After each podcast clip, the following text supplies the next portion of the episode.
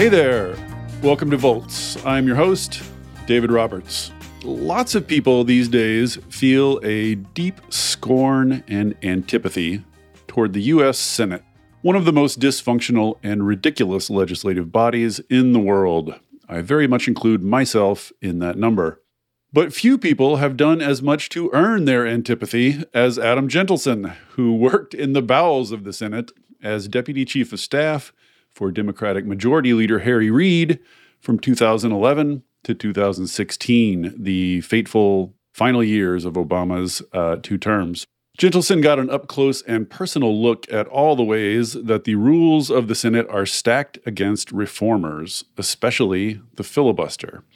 He shared what he learned in a new book that came out earlier this year Kill Switch The Rise of the Modern Senate and the Crippling of American Democracy. I know that this newsletter is supposed to be about clean energy, and I have not forgotten that, I promise.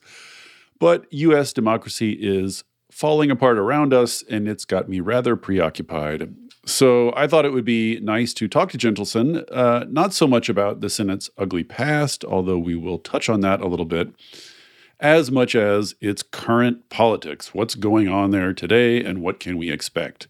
Basically, I want him to explain Joe Manchin to me. So, with that, welcome to Volts, Adam. Thank you so much. It's great to be here. So, as we speak, uh, just a few minutes ago, we found out that the Senate Republicans are, in fact, expected to filibuster the creation of a commission to investigate the January 6th insurrection. Um, this seems like a straightforwardly reactionary move. Um, you know, as I look back on the last few uses of the filibuster, they seem straightforwardly reactionary. You go back a little further to the 70s, 60s, and 70s, it was used in pretty straightforwardly reactionary uh, uh, purposes. Then, is it has the filibuster always been a straightforwardly reactionary tool, or is there anything that a Democrat could point to and say, look, it works for us too, or look, there are reasons, there are reasons for us to support it ongoing. Has it ever worked for Democrats? Well, um, it's it's. I'm to give you a yes and no answer there. I think um, the filibuster was reactionary um, from the very beginning. Um, it was conceived of as a as a reactionary tool. It was not supposed to exist. Um, it didn't exist for the first half century or so of the Senate's existence, um, and came into existence, you know, largely to empower uh, not vulnerable minorities from and then protect them from, you know, being trammeled by the mob, um, but rather to increase the power of already powerful minorities who uh, wanted to have even more power, and in most cases to stop the march of progress. Um, the the number one um, you know powerful minority that the filibuster was in- invented in many ways to protect was slaveholders in in the antebellum uh, period. So and and then you know we, we could talk about this more, but it, it you know it, it, was first just this talking filibuster. There was no supermajority threshold. I think something that's really important to understand that is easy to to get lost because of sort of our bias towards the new is that the Senate was a majority rule body for most of its existence for 200 plus years. Um, and really only in, until recently did it was really only recently that the supermajority threshold, this idea that things need 60 votes to pass, started to uh, become frequently used at all. Um, so all that is to say that it was reactionary in its invention.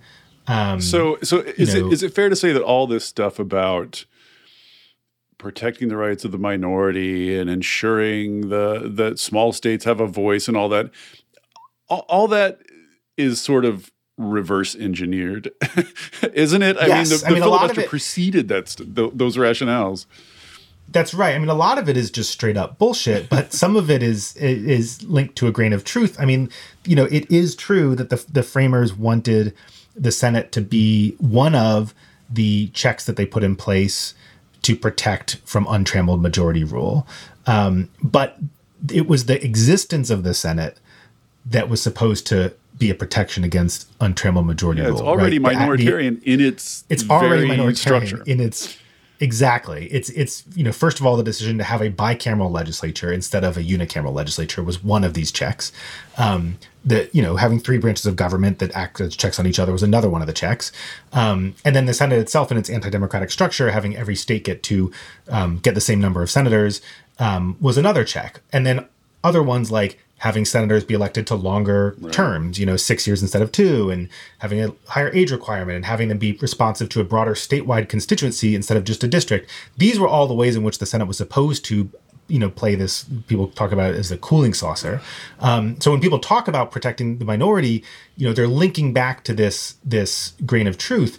Um, but you know, as you say, it was never supposed to be as anti-democratic as it is now. And what people are talking about today is a entirely different vision of the Senate. It is a vision where the minority has a veto over the majority, which is not what the framers intended at all. Um, so, so I just wanted to say, you know, so this this is the way in which it's reactionary. It is it is um, been used for these purposes. It has primarily been um, a weapon to preserve white supremacy. Um, it has occasionally come in, in use for progressives and for uh, Democrats. Um, one of the most famous filibusters was an anti-war filibuster in 1917 um, that actually led to the creation of the rule that is now the rule that imposes a supermajority threshold. Um, but if you look at it on balance, there's just no um, comparison.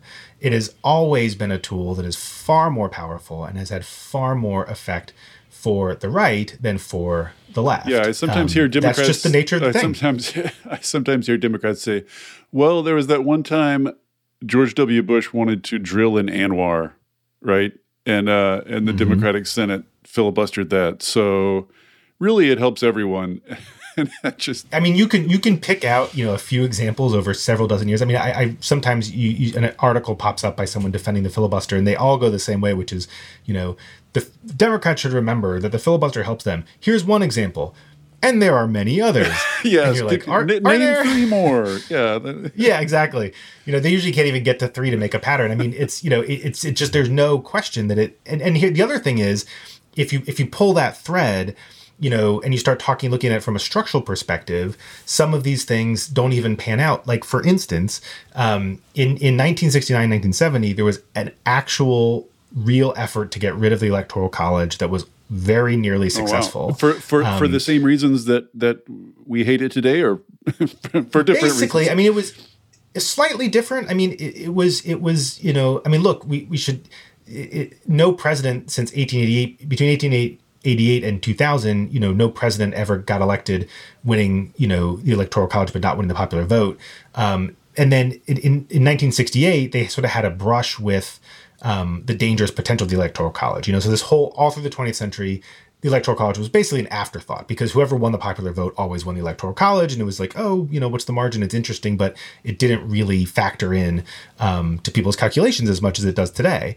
Um, landslide elections were a lot more common back then because partisanship was looser you know all these things. So in 1968 george wallace ran as an independent and he got a surprisingly large share of the vote and he came very close to denying either Nixon or Humphrey an electoral college majority. And so after the 1960 election, both Republicans and Democrats were like, well, shit, we shouldn't do that again. We need to make sure um, that Wallace can't uh, get momentum. And so there was a bipartisan effort to get rid of the electoral college. I mean, people forget, but you know, Nixon beat Humphrey by I think it was 0.7 percent percentage points. Um, it was a very close election, and Wallace almost spoiled it. So um, Evan, or uh, not Evan Bayh, Birch Bayh, uh, father of Evan, led an effort to um, pa- pass a constitutional amendment to get rid of the Electoral College. And this was at a time when constitutional amendments actually used to pass. Um, they had just passed the 25th Amendment um, a few years earlier, and, and Birch Bayh had led that effort. So this was actually a thing that happened. Um, he he had about 30 states that were ready to ratify it if it had passed. It passed the House overwhelmingly. Um, it came to the Senate. Uh, he appeared to have the votes to pass the amendment on a two thirds basis, um, but it was filibustered. It's a little complicated because you already needed two thirds um, to pass this because it was a constitutional amendment. So the filibuster didn't necessarily raise the threshold for the number of votes that it required to pass this constitutional amendment to get rid of the Electoral College. But it did complicate the situation and sort of threw a monkey wrench into it that eventually managed to be the thing that denied Bayh the number of votes he needed. So all that is to say, if the filibuster hadn't existed, you know, you talk about George Bush and ANWR in in you know the early aughts. If the filibuster hadn't existed, we probably would have gotten rid of the Electoral College in 1970, and George Bush would never have been president. So like it's there. There is. I know that was, that was a long lead up, but that's there's your there's your punchline. But but I mean, this is the point, right? Is that structurally, it is a tool that advantages conservatives over liberals and progressives. It is a tool that makes it easier to stop things. And we are the side that, by and large, is the side that is more invested in passing big changes. Um, and so that's that's why it benefits them more than us. Yeah, yeah. I'd love to uh, talk more about the history sometime. It, especially the some of the stories you tell about you know blocking civil rights bills. And one of the things you know you say in the book that I think is not popularly appreciated, but that the the U.S. people, Americans, were ready for civil rights way before any laws got passed because they kept getting filibustered. Like there was majority support in America to move ahead on civil rights long before politically we were capable of actually doing it. And that's, you know, people look to things that happen, I think, uh, in history more than they look at things that didn't happen. But if you put on the lens of things that didn't happen and look through American history, it is uh, tragedy after tragedy, and many of them have the the filibuster at the root of it. Yeah, that's exactly right. Yeah, I mean, it's you know it, we, we like to tell ourselves this this narrative that you know perhaps there was a reason we didn't pass civil rights until 1964. Maybe the country wasn't ready for it. You know, um, Everett Dirksen, the Republican leader at the time, gave this famous speech saying, you know, strong, you know, paraphrasing Victor Hugo and saying stronger than and the arm any army is is an idea whose time has come you know but the thing was america was ready to pass civil rights decades before they did you know gallup had it poll had anti-poll tax bills and anti-lynching laws polling in the 60 and 70 percent range as early as 1930s and 1940s. Um, th- there were actual bills that were passing the House that came over to the Senate that had majority support in the Senate. They had presidents of both parties ready to sign them in the 1920s, 30s, and 40s. And the only reason these civil rights bills didn't pass in the 1920s and 30s and 40s was because of the filibuster. So, you know, if you step back and contemplate the amount of human suffering that was caused by this 30 year delay, um, it's it's staggering to think about, and it and it makes you a little bit, you know, less sanguine about um, the delay that the filibuster has imposed. Yeah, no kidding. Well, let's talk about um, the current mess. So. Uh, you know, those of us who uh, lived through the Obama years uh, have it seared on our memory that that he sort of legendarily had a couple of years, not even really two full years of of majorities in both houses of Congress, and then lost the Senate, and then Mitch McConnell decided, well, didn't decide, decided like before he ever took office, just to filibuster literally everything just to filibuster as a matter of course, to filibuster everything. And thus, um, you know, Obama came into office on this wave of hope and it's a new world and we're turning the page and we're going to do big things and he wanted to be a historic reagan-esque president and et cetera et cetera et cetera and instead he was pretty effectively bottled up pretty effectively contained to a pretty you know modest presidency and um, and Democrats got punished, got their asses kicked at the ballot box because, as Mitch McConnell cannily perceived, if they can't get anything done, the public doesn't know it's the filibuster. they don't know what's going on. Mm-hmm. They barely know anything. All they see is a bunch of fighting and finger pointing and nothing happening. And they blame whoever is in charge. And so they blame Dems. And so basically, McConnell pulled off what is, if you can overlook the the evil of it, a really incredibly savvy and effective strategy against Obama. And when this year or last year, Biden came in with majorities in both houses, every Democrat who took to a microphone assured us we remember what happened to Obama. We are not going to let that happen again. We cannot waste time. We know that the only reason people will um, vote for us in 2022 or 2024 is if we do things for them. They're not going to care about process. So we're not going to let this happen again. And then they sort of passed the COVID relief bill, you know, through reconciliation, and Manchin voted for it. And it kind of seemed like, oh my God, maybe they did learn the lesson. Maybe they are just going to start doing stuff. And then, you know, we drove into the Nothing. mud pit. And here we are in the mud pit doing exactly, to a first approximation, exactly what happened last time, which is Republicans wasting time on bad faith negotiations and just running out the clock and then in the end blocking everything anyway. So did Democrats learn that lesson? Are we replaying this whole thing all over again? I mean, I've heard Schumer say so many times now, like we won't let that happen, but it seems to be happening. So, how do we square that circle? Is is is it happening all over again, or am I being too pessimistic? I I think the jury's out. Um, you know, it's it's hard to unlearn lessons, right? And there's reasons that that that they got you know the time ran out on democrats in 2009 and, and that they got played the way that they did it's you know, it, it's hard um, to change some of the fundamental things about way the way business is done in Washington. Um, it's hard to reorient senators away from the desire to try to work with Republicans. You know, it's it's partially from for noble reasons and partially because they're scared and they they like having bipartisan cover. It makes them easy to easier for them to do stuff, and they're often willing to trade away a lot of good you know policy for that political cover.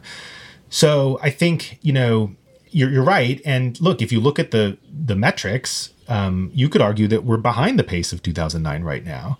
Um, sorry, but it's true. You know, look, I mean, Biden's approval rating is a lot lower than Obama's was at this time in 2009. Obama was in the 60s, and Biden is, you know, somewhere in the low 50s. Um, that's not Biden's fault necessarily. It's we're in a more polarized time. Um, he's certainly higher than Trump was, but that's not, you know, super great territory to be in. You can easily see how that would slip into the 40s by the time the midterms roll around. Um, we they passed the American Rescue Plan, but by this time in 2009, they had already passed the uh, American the stimulus bill and the Lilly Ledbetter Act and a bunch of other bills. They'd passed more bills by this time in 2009 than Democrats have now. So you know, I think there's there's reason to be concerned. Um, you could see a very rapid ramp up in the next month. Um, it looks like Senate Democrats are setting up J- June to be a decisive month, or at least a very eventful month when it comes to democracy reform and the filibuster. Yeah, Schumer has Schumer just put um, SB one on the schedule, didn't he? Just right after right. this happened. Yeah, and he said he's going to bring it to the floor uh, the last week in June. Mm-hmm.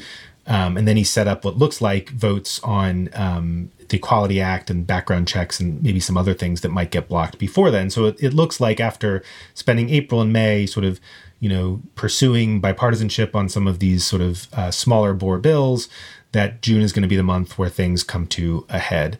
So, you know, the reason I say the jury's out is that by the end of June, we could have passed S1 and, and reformed the filibuster to do so. And in that case, I would say Democrats would definitely be ahead of the pace of 2009 and, are, and do seem to be learning the lessons. So, you know, and then they would still have, you know, reconciliation process and infrastructure to go in the fall. Um, so, you know, the other big thing that's coming in the fall is there's going to be a debt ceiling showdown and there's going to be a government funding fight, which could be a disaster or could be an opportunity to to do big things as well. So there's a lot of variables out there. Um, but it is harder to learn the lessons than people think. It's just like, you know, you're playing baseball or something and, you know, you, you see a curveball and you're like, oh, okay, I know what that curveball looks like. I'm totally learned my lesson. I'm going to hit it next time and then it comes again and even though you know what it looks like and you know what you should do you still quite can't quite do it you know it's it's harder than it than it seems to learn the lessons even if you know you should be learning them um, and so i think the jury is is still out there for democrats well the the on the filibuster there's this sort of um, you, you, know, you have you have said uh, before publicly several times now. You're sort of a, a determined optimist on this front. You have said the the the quest to reform or get rid of the filibuster is happening in phases. And sort of everybody's got this idea basically that like Joe Manchin loves bipartisanship or says he does or and so we have to basically go through this bit of theater where Democrats put things forward and Republicans demonstrate that they're not going to cooperate. They demonstrate it publicly and clearly enough that Joe Manchin sees it and and recognizes it and realizes that there's no progress possible without the filibuster decides he wants progress more than he wants the filibuster and budges on this. That's kind of the theory of the case.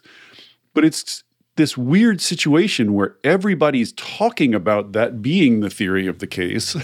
you know, like Manchin himself has surely read in a dozen articles that that's the theory of the case and that the, he's going to learn that lesson and that's what's going to happen. So it's just all so, it just all seems so surreal from the outside. Like, who does Manchin genuinely doubt that Republicans are going to bottle everything up? And now, uh, you know, like now they're filibustering the January 6th commission, which Manchin specifically mm-hmm. said is inexcusable. So, insofar as that is the theory of the case, and that is the phase, we're on this phased approach, right? It seems like the phase where Republicans demonstrate that they're not going to cooperate is like done. We demonstrated that. So, do we see signs of the next phase? Well, yes and no. I mean, it's it's. Uh, I hate. I'm sorry. I keep feel like I keep giving these equivocal answers, but it's part of the nature yes. of the beast when you're dealing with the Senate.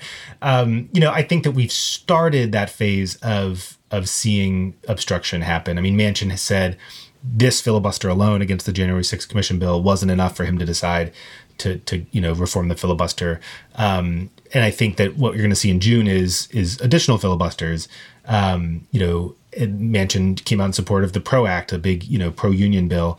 Um, maybe that will be one of the things that gets blocked. So I think it's it's we are now firmly in this phase, and the reason it's necessary is that you know, listen, I mean, filibuster reform is a momentous change. I obviously think it needs to happen. You think it needs to happen. About a lot of your listeners do, but but it is a big, big change. It would be the biggest change to the Senate's rules, arguably ever, um, but definitely since 1917. And so you know, to make to to get to a level where members are comfortable making a change of that magnitude, they do need to feel like they have exhausted all other options. Now, obviously, that runs up against the fact that we don't have much time. Yep. we need to pass these things very quickly. And so that's the delicate balancing act that someone like uh, Senator Schumer has to pull off, which is how do you do enough sort of, you know, it's an educational process. How do you how do you help them you know go through these life experiences of having Republicans well, block it. I mean, for so someone like, like me, an after school special for senators, like but they've know, been like, they've been watching that after school special for a fucking decade now. Like uh, yes. this is what's baffling. Like this this month is going to teach them what the past decade didn't. Like it's it just seems well, so here's, arbitrary. Here's the thing. Here, here's the additional ingredient you have to throw into the mix, which is that you have to you have to throw in a healthy dose of of vanity of here, course. which which which means that like senators actually think that they can be the ones to overcome this polarized era that we find ourselves in and break through the polarization and be the ones to craft these big bipartisan deals. I don't think very many senators still think that, but I think to a certain extent Joe Manchin still does. He gave this one interview to CNN about the lesson that he took away from January 6th, and he seemed very sincerely to believe that the lesson for him to take away was that he needed to do bipartisanship to show the country that it was still possible for Republicans and Democrats to come together. Um, my takeaway was that the Republicans are an irretrievably radical party and that you is incumbent on Democrats to do everything we can to save our democracy um, before they potentially take back the majority in 2022. But Manchin had a different conclusion. I think he sincerely believes that, and so so you think yes, he, he just does, you think he because this is one of the big sort of ongoing debates is like what's in Manchin's head. You think he is sincere about these things he's saying about bipartisanship that that it's possible that he thinks he can pull it off that he thinks it's still a possibility you think like at night when he's looking at himself in the mirror, brushing his teeth, he really sincerely believes those things. Yeah, I think he I think he's the hero of his own narrative, and I think he genuinely believes that he can pull this off. Um, you know, I mean, look when when Reid was in was in in the Senate and I was working for him, you know, Manchin was very critical of Reid and thought he was too hard on Republicans. And that, you know, if Reid hadn't been such a mean, mean guy to Mitch McConnell a bunch of times, that there were opportunities for bipartisanship that he could have helped forge. I mean, I think this is something he's he has long believed. But here's the thing is that nobody likes to look like a fool. And you know, at a certain He's point, He's setting himself you know, up to. I mean, this is one of the crazy things. Is, is- like every time Yeah. he says, "I can do bipartisanship," and then Republicans kick sand in his face, he looks like a fool. Like he seems like he's purposefully setting himself up to look like a fool. Absolutely. And then the question is, what does he do at Yeah, that how do you back and that's out? what we don't quite know yet. Exactly. And so, you know, he's he's made some pretty um, definitive statements. Yeah, I was going to ask about that. Like, if, but if this if this is the the game, and he's in some sense aware of it, why is he seem to be going out of his way to make these categorical statements? He seems to be making it very, very difficult for himself to back out of this ever. Why is he doing that? Well, right. They're not quite categorical. You know, even in his op ed, he, he sort of said to Republicans, you have a responsibility, you know, to come forward and, and engage here. Um, so, you know, if they don't, he can he can put the blame on them. I think the reason you do it is that you want to demonstrate that you really, really, really didn't want to make the change. Um, I don't think this is going to go down as a flip flop. I think this is going to go down as an evolution that will be applauded, not just by the left, but by a broad range of centrist and never Trump commentators hmm. who've come to embrace the need of for filibuster reform. I mean, you have David Frum in the Atlantic writing about the need for it. You've got David Brooks talking about oh it. my You've got Jennifer. Rubin. So, yeah, I mean, you know, so it's not who who's going to be mad when he flip flops. Right. I guess is the question. It's Republicans will yell and scream about it, but you know, he will be hailed as you know a as this you know being in the category of a thoughtful evolution of somebody who really was committed to the Senate and, the filibuster and did everything he could to resist it, but you know simply Republicans made it impossible for him, and so I think that's that's the path there. Why, uh, while, while, we're peering into people's minds, uh, again, like this strategy and all these dynamics are being discussed very publicly. So it's not like it's not like Manchin's not aware of them. It's not like McConnell's not aware of them. So why, if Mitch McConnell knows that Manchin really wants bipartisanship and it wouldn't hardly take anything to keep him on the hook, why is McConnell trying to just demonstrating as clearly as possible to Manchin that he's not going to help. You know what I mean? Like it just seems like it wouldn't take much for for McConnell to keep Manchin sort of uh, uh, baited on the hook, and he's not even making an, the mildest effort to do so.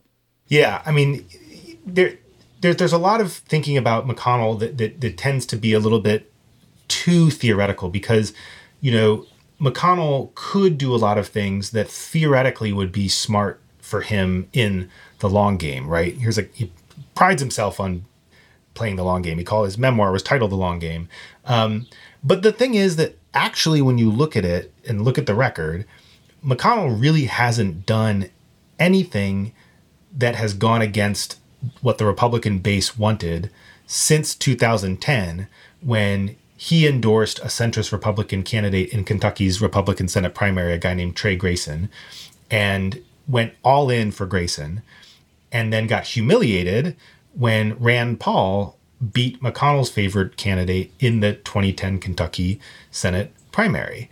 And since that point, McConnell has hewed to whatever the base wants to do at every major juncture. This is clouded by the fact that sometimes there's there's always a wave of coverage and speculation that talks about maybe this is when McConnell is going to you know break from Trump or this or that. He did kind of then he never gesture that way right after the insurrection. You know, he did. He, He did sort of, yeah, that's right. And there was a New York Times story that said, you know, McConnell's talking about getting rid of Trump, but then what did he do? He voted to protect Trump in the impeachment. So, you know, it, it's it is sort of a parlor game. But if if you want to, you know, if you want to know where I put my money, it's always on McConnell doing what the base wants. In this case, the base wants there to be no commission. Trump wants there to be no commission. You know, from a cold political perspective, you could even argue that it's better for McConnell's chance of taking back the majority in 2022 for there to be no commission. So yeah, I, I think it's it's it's not super smart strategically. It certainly does seem to have, just what Manchin has said since the vote, um, it seems to have sort of set him off. Um, but I think that McConnell, first of all, just really doesn't like to hew far to, to get any distance between himself and the base, um, and maybe he really just thinks that this is better for them in 2022 um, to not have a commission. Yeah, it does seem like the only thing that ever saves Democrats is Republicans overreaching and stepping on themselves. that's the that's the one thing you can rely on. So Manchin, in some world, I guess I kind of get. He's from a red state. His personal history is, you know, he sort of prides himself on being a negotiator and all this kind of stuff. And he's got his own kind of Manchin mythology in his head. And and I guess I kind of get all that as much as it frustrates me. But what is going on with Kyrsten Sinema? explain, explain Kyrsten Sinema to to our listeners. Uh, is, she seems. I guess I've just never I've never heard or read an even remotely plausible explanation for what her whole deal is. Do you have a sense of it? I actually think that her hers may just simply be a case of having um, miscalculated a little bit. Um, look, I think that prior to this year, a, a pretty reliable way to get the you know garlands and plaudits of the centrist beltway crowd um, and the love of the Sunday show circuit was to oppose filibuster reform. Um, and so I think that you know, as trying to position herself as something, I think I think her overriding strategic goal is to try to you know position herself in in the John McCain maverick um, legacy, being from Arizona and all that. Um, you know, this this she is a person who used to be a member of the Green yeah. Party, so it is always a little bit of a stretch, um, you know, to to take the to accept that this is sincere. But let's, for the sake of argument, assume that somewhere in recent years she had a ideological conversion that you know makes her now want to be a centrist. Converted to centrism. That's, that's so, yeah. So let's highly implausible, but you know, sure. yeah, sure. I mean, you know, whatever. But like, for the sake of argument, let's say it's sincere.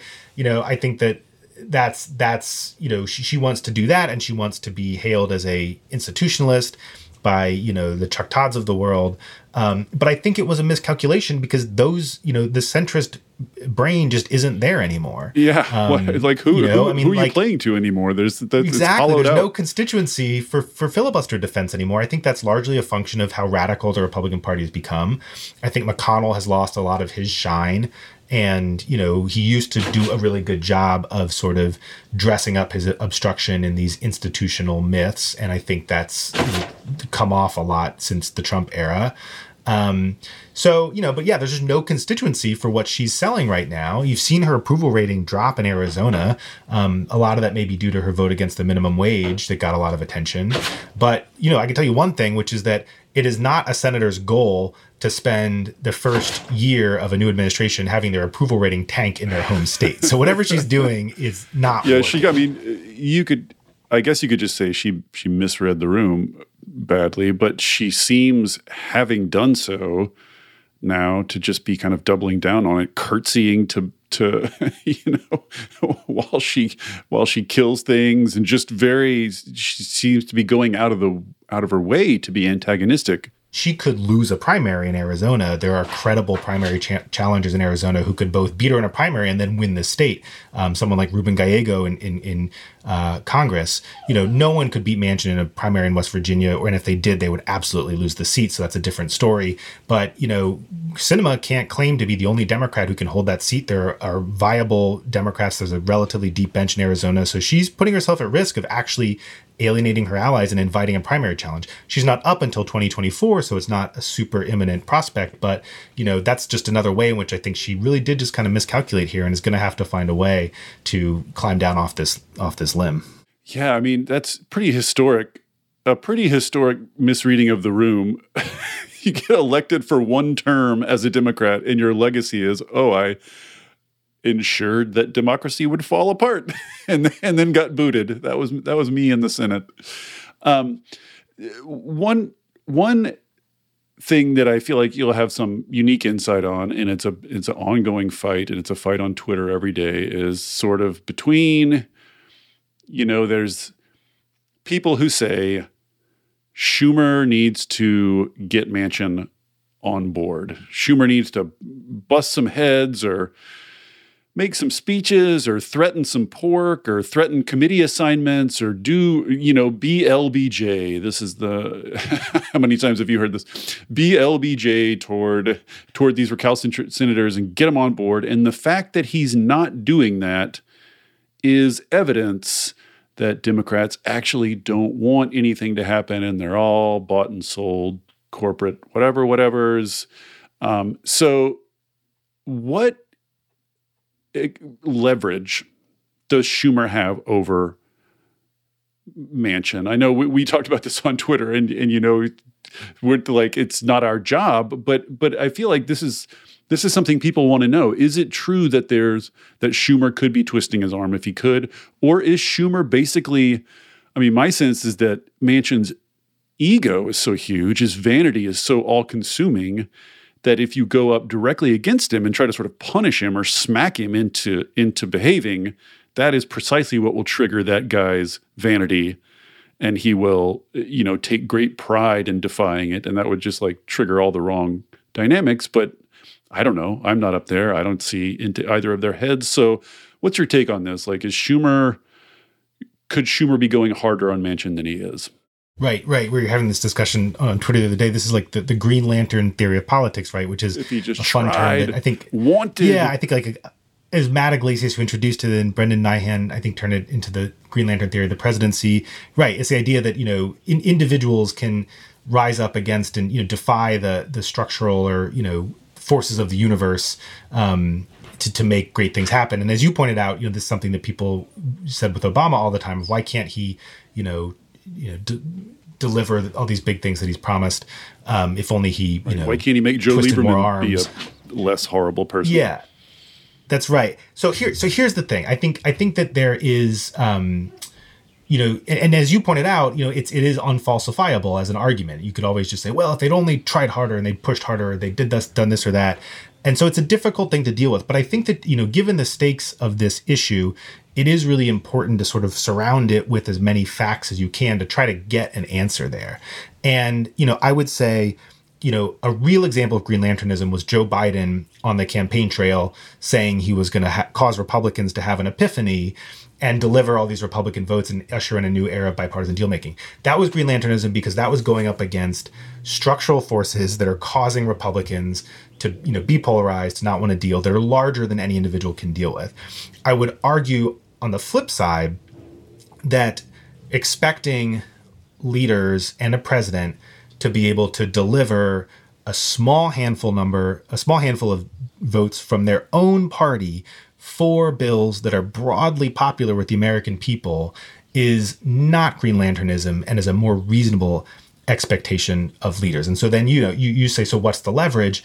So this is where I, I don't want to be evasive, but the thing is that's just sort of what a leader figures out. You know, it's like I worked for Harry Reid, but I wasn't Harry Reid. You know what I mean? Like Reid's unique skill as a leader was to figure out what it was that could get a person to yes. And sometimes that is twisting arms and sometimes well, it's just earmarks. persuasion. They don't have earmarks anymore, right? Like that, that was a huge have, tool for that purpose. Right.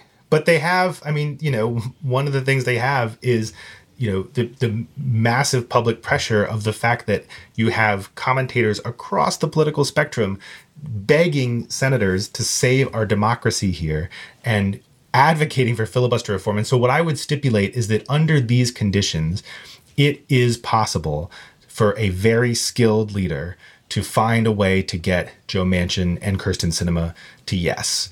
And we may not be able to say, well, you should call this donor in West Virginia or this, you know, interest group, and they'll be the ones to, to twist his arm and, and get him to yes, or, you know, this friend of his from childhood who will be the one to persuade him. You know what I mean? Like, we don't know what these things are, but but that's, you know, what is the marginal value of a leader if they're not don't have more insight into what can move Manchin than you and me talking here on this podcast or people on Twitter. Well, he's not running you know, again, also, makes, right? I mean, he's not running for the Senate not, again. Well, that's, that's people. Do we know that? Or yeah, people have different. Yeah, you know, I think a lot of people speculate that he won't. The reason is, you know, he he barely won in 2018, and his state went for Trump seem by 30 like points. the Senate either. Yeah, exactly. But but that would sort of cut, I think, in favor of being willing to do reform because why not? You know, um, why why sort of be the guy to to kill Biden's agenda on your way out the door and then just peace out? You know what I mean? Like, why not just Well, say he might YOLO? he might run for governor is one thing I hear. And if you're going to run for governor of West Virginia, you need that mavericky whatever. Yeah, yeah, sure, but but you know, I think that the same reason he might not win as governor is the same he might not win in the Senate because it's a statewide election. His state is Trumpy by thirty points, um, and he barely squeaked by in 2018. So, so all that is to say, I, I don't think that I'm arguing that this is an easy thing to do, um, but you know, Lyndon Johnson. When they brought the 1964 Civil Rights Act to the floor, they didn't have the votes for it. It was filibustered for three months through you know a consistent process of working with members, listening to what they wanted, and applying pressure strategic points that got the votes for it. I mean, Reid got the votes, 60 votes for the healthcare bill. Um, you know, the last vote was Ben Nelson of Nebraska. Reid didn't have his vote until after he brought the bill to the floor. The famous Cornhusker, Cornhusker kickback was a deal that was cut while the bill was on the floor. Um, you know, so you, you find a way. And I think that right now, I think Schumer is doing a good job. I think the, this filibuster on the 1 6 commission, um, you know, setting a clear deadline for S1 in June. I, you can see the parameters start to, you know, he's sort of setting boundaries and sort of creating a cauldron of pressure around Manchin. Um, so I would argue that I think he's he's doing a good job. But you know, we're going to have to see how this comes out.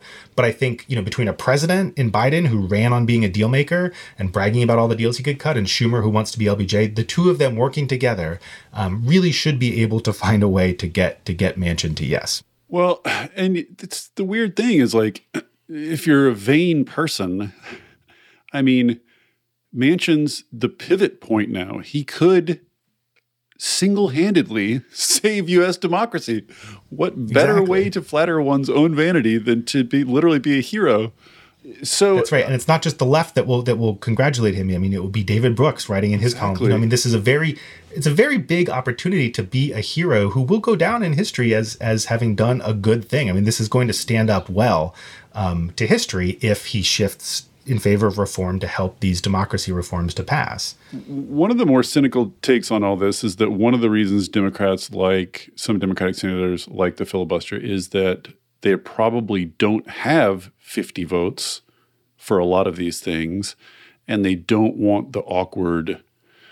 They don't want that to be known. they don't want that to be recorded. How much of this sort of big, bold agenda that we're talking about, you know, like people say, like you get rid of the filibuster and then, oh, it's the PRO Act and you know SB1 and this and that how how much of that bold agenda do you think really when the rubber hits the road has all 50 democratic votes Um, I think a, a fair amount of it will. I think that, you know, the thing, there's a lot of talk that's like, oh, what has 50 votes? But I, I think that's the wrong metric. I think you should look at what has like 46 ish votes um, because bills don't, often don't have the votes until they get to the floor.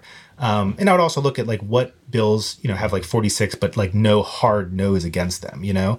And so I would throw the PRO Act into that category. It's, I think it actually has 46 votes. And of the outstanding Democrats, nobody's come out and said, absolutely, I'm not for it. So that to me says, you know, that is a situation that is ripe for you get that bill to the floor, you make whatever deals you need to make to get those last four Democrats. Like that's a bill that's going to pass.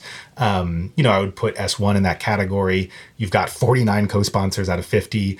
Manchin has uh, said he has problems with it, but he also co sponsored the exact same bill the previous Congress. So I don't think there's any, there's no showstopper there that, yeah, that, that's like, prevents him from getting to yes. So I would look at the range of things that are, you know, maybe 45 plus um, with nobody like campaigning against them. And I would say all of those things are, are possible. The DREAM Act, um, which probably already has 40, 50, I'd say some version of background checks, um, obviously the voting rights, pre-clearance and those those things. A lot of big important stuff. And then I think, you know, on, on energy and, and climate, the question is what's going to fall out of reconciliation? Um, what will be deemed, you know, that it can't comply with the rules by the parliamentarian.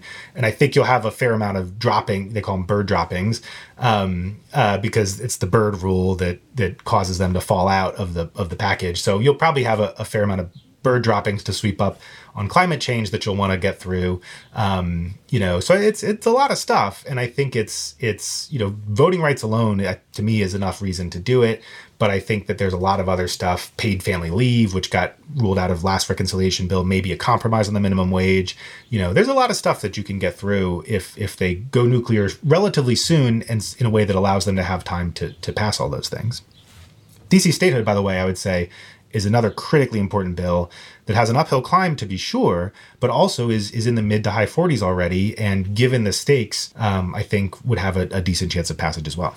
Here's one of the overarching questions that I, I think and a bunch of people have, and it's probably unanswerable on some level, but it's just it really seems like U.S. senators, particularly Democratic senators, are in a, a bubble that is nigh impenetrable. Like they just like there are things that among sort of your politically engaged, generally politically engaged lefty have now become sort of sort of bog obvious conventional wisdom you know like that the that the republicans are all about obstruction and um you know that the that the filibusters reactionary just on and on that just don't seem to penetrate the US Senate. And I guess I'm just sort of I'm just sort of curious about the life world of a Democratic senator. Who are they talking to and where are they getting the reinforcement for these sort of antiquated views that they cling to? Like if they if they turn tune into a progressive websites or uh, cable channels or anything, they're going to see arguments against themselves. They're going to be pelted by arguments against themselves. So somehow they're somehow they're remaining immune. And I guess I'm just wondering, like, what is the kind of epistemic bubble that they've created, and how it, are they maintaining it against, you know, in the face of such, in the face of such a torrent of criticism? I mean, the answer is the Senate. you know, I mean, it's it is its own self-protecting entity, and it it it actually sort of takes a very active role in self-protection. You know, senators are as soon as they start, you know, orientation, um, they're sort of told a lot of these myths about the institution and a lot of them come over from the house and so there it's it's sort of defined to them in in contrast to the house and it's said you know this is a place where we're supposed to be slow we're supposed to be frustrating this is the whole purpose of the institution and this is what and in fact this is what makes it great is what they're told um, and so it it creates this perverse dynamic where arguments from outside only reinforce their sort of defensiveness about the senate because they're immediately become almost brainwashed into believing that the outside world doesn't understand this complex and beautiful institution and you know if the if the president is arguing against them well that's the executive branch. And the whole point of the senate is to be a check on the executive so we shouldn't let them determine what we do as senators you know? Um, and and you know and it, there's a grain of truth to that like we were talking about before but but it's become vastly exaggerated. Um, you know, it's not the Senate's supposed to be thoughtful and craft thoughtful solutions, but it's not supposed to just not pass any solutions. It's not supposed to not do and anything. There's no, the- exactly. there's no theory of government that results in that being the that being the conclusion. What you do see though is you see a lot of the younger senators I think are less less um, yeah like Brian you know, Schatz you know like Brian Schatz came into the yep. Senate and heard the myths like everybody else, but he just looked around and he's like, "Oh, we're not doing anything. We're not getting anything done." It's like it, well, it's possible yeah, for them the to realize it. That's right, because the big difference with the younger crowd is that they haven't experienced any success in the Senate. All they've seen is an institution that's failed, and so it's it's the older folks who can recall an era where they did actually get things done on a bipartisan basis there aren't that many of them left and that's why you you know that's why the caucus quickly got to like 45 46 47 in support of filibuster reform because it is you know much younger and and much more composed of folks who are ready for change. Um, but it is still folks who who can sort of recall an era where they did cut this deal and the filibuster they did overcome a filibuster and yada yada um, that that still are are sometimes susceptible to this to this myth making the GOP I mean there's a certain uh, view out there, which I hold on every other day or so, which says that the GOP has become so homogenous ideologically, um, uh, racially, et cetera, and so radicalized against democracy, really, against the Democratic Party and democracy.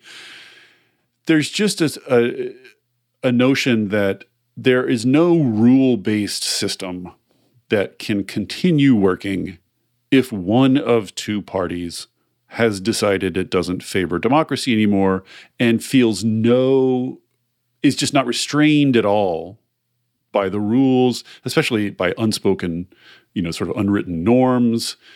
Like if you just break free of those entirely and become sort of the purely nihilistic party that's purely about about power, is there any set of rules that can make that work? Or you know what i mean? Like is is it possible to sort of reform our way past this? Or uh, do you think that like we're sort of headed for some sort of reckoning regardless um, yeah, I mean, look, not to end on a depressing note, but I, the answer is I'm I'm not sure. I mean, I, I don't know, and I'm not going to sit here and, and tell your listeners that I think filibuster reform is going to solve all of our problems, and especially these larger structural problems that you're talking about. However, I will say that I think it is sort of the necessary, if not sufficient, condition to solving our problems. I think that you you can't solve any of them if you don't reform the filibuster because you're not going to be able to pass things like S1 and voting rights uh, and all these other bills that I think could pass if we got rid of the filibuster.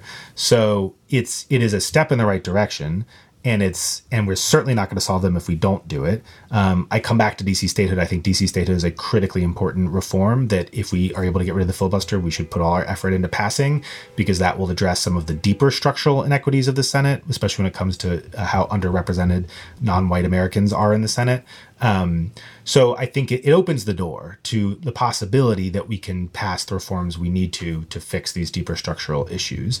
Um, and I don't think we have a lot of hope of solving them if we don't do it.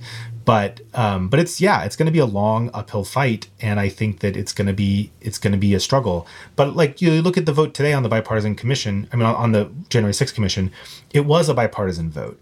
You know, you had seven Republicans join with Democrats to support the commission, but it failed because you didn't get to 60. So if you're gonna sort of start to draw this party back into the norm of legislating and actually start to have at least a little bit of bipartisanship, the only way you're gonna do it is if you get rid of the filibuster because you're just not gonna get to 60 in today's Senate at any time in the foreseeable future. But you could get to 52, 53, 54 on a lot of different things. And so if we're going to draw this party back into the arena and get them, you know, to not be completely off in, in crazy land, you have to make it easier to pass things and make it easier, you know, for, for the gears of legislating to actually turn again. Right. It's ironic that the filibuster, um, which, you know, which Manchin says is preserving bipartisanship, is arguably preventing it, preventing the Republican Party from stepping down off this ledge. That's right.